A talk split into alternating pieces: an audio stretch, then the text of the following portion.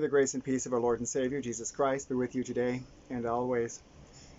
The psalmist in Psalm 119, verse 105, tells us that the Word of God is a lamp unto our feet and a light to our path. That, that means that, that in order to be the people that God wants us to be, in order to follow the example of Jesus Christ, we have what we need, or at least part of what we need. We have the scripture. We also need to be in dialogue and community and, and working together to be the body of Christ.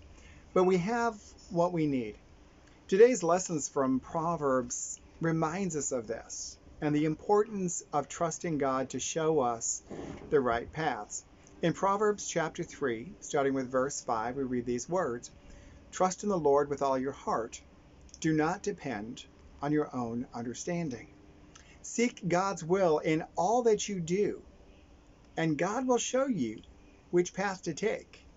God will show us what way our life should go. God will show us what we need to do in order to be the people that God created us to be. And then he gives us some advice, the author of Proverbs does.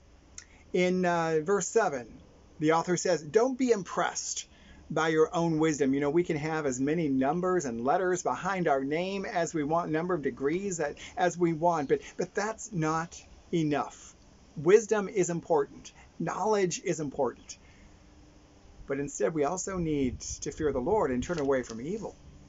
And that way, we will be uh, have healing in our body and strength in our bones. The, the, the author of Proverbs tells us. And he goes on, he says, Honor the Lord with your wealth, with what we have, and with the very best part of everything you produce.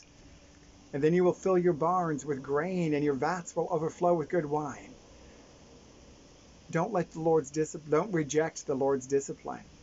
And don't be upset when God corrects us. When we're reading through scripture and we come across something that we don't like or that, that makes us uncomfortable, don't, don't be upset.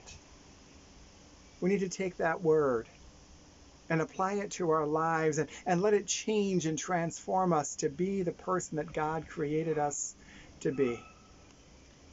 And verse 13 says this Joyful is the person who finds wisdom and the one who gains understanding. For wisdom is more profitable than silver, and her wages are better than gold. Brothers and sisters, let's seek the Lord. Let's seek God's wisdom, and let's seek the path that God has for each and every one of our lives. May God bless you in tremendous ways, and may the path become very clear. Brothers and sisters, we'll talk again very soon.